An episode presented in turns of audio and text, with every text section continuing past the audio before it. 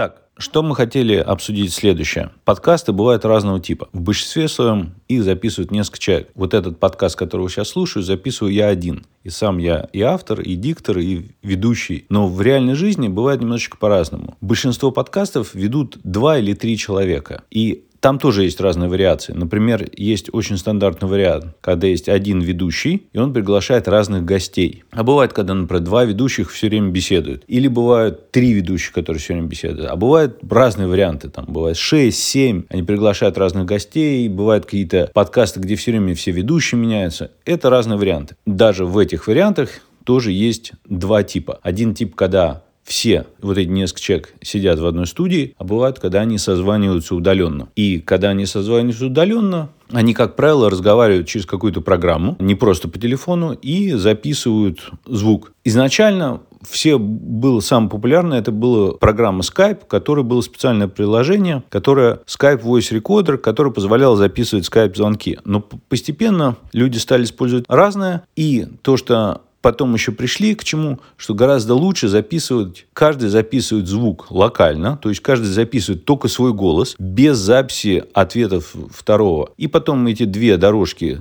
берутся и склеиваются. Что это дает? Из-за того, что ты записываешь только свой голос, нету никаких проблем со связью. Вся связь не идеальна. Иногда могут быть помехи, задержки, шумы. Здесь это все отметается, ты записываешь свой звук, и дальше, поэтому неважно, какие там были проблемы со связью, их на записи не слышно. Единственное, что надо склеить. Но это современные программы делают несложно. И, конечно же, помогает, если у тебя в помещении хороший звук. То есть у тебя хороший микрофон, тихо, нет шумов. Вот такие наблюдения про типы разных записей подкастов.